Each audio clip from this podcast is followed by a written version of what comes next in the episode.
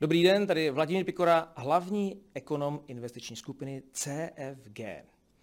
Bitva o daně pokračuje. Vidíme to aktuálně u daně DPH, tedy daně z hodnoty. Původně jsme měli v České republice tři sazby. Ministerstvo financí už někdy v zimě avizovalo, že tři sazby zruší a místo nich zavede sazby jenom dvě. Tvrdilo, že důvodem je to, že se systém zjednoduší. A zároveň tvrdilo, že vůbec na této změně nechce vydělat a nechce zvýšit inkasu daně. Já už jsem tehdy, někdy v tom lednu, tvrdil, že to je nesmysl, protože pokud někdo chce zjednodušit systém, potom zavede jenom jednu jedinou sazbu.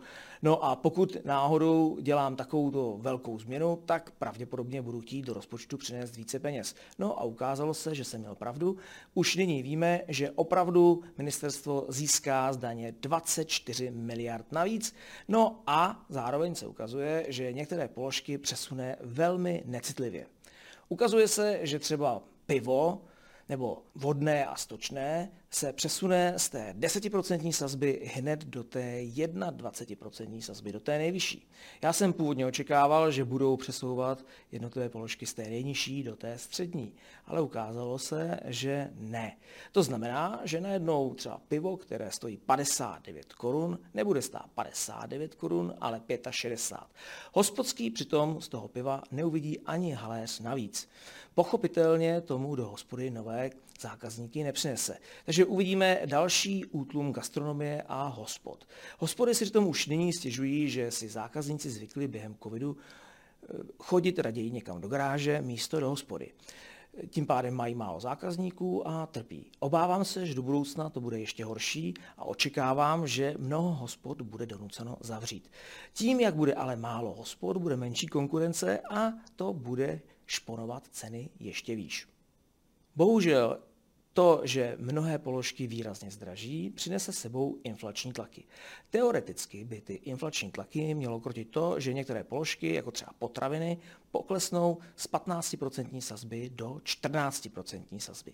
Nicméně, když se dívám na obchodní řetězce a na to, jak se chovají v poslední době, mám pocit, že zde není dostatek konkurence a že tedy nedojde k tomu, aby zboží zlevnilo. Tím pádem výsledkem změny DPH bude jednoznačný růst inflace.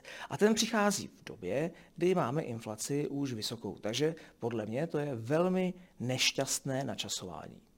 Vláda si od kroku slibuje dodatečných 24 miliard korun. Jenomže když se podíváme na to, že za první kvartál hospodařil stát se schodkem 166 miliard, zdá se, že to je málo a že to nebude stačit a bude potřeba vybírat peníze ještě někde jinde.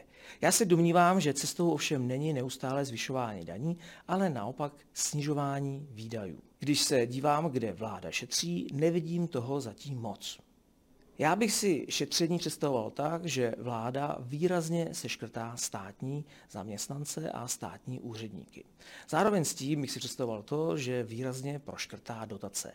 Tady se ukazuje, že nám teče, tečou stovky miliard korun v mnoha stovkách dotačních titulů. Těch titulů je moc a rozdáváme peněz také moc. Toto všechno je potřeba přibrzdit. My zkrátka na další dotace už nemáme.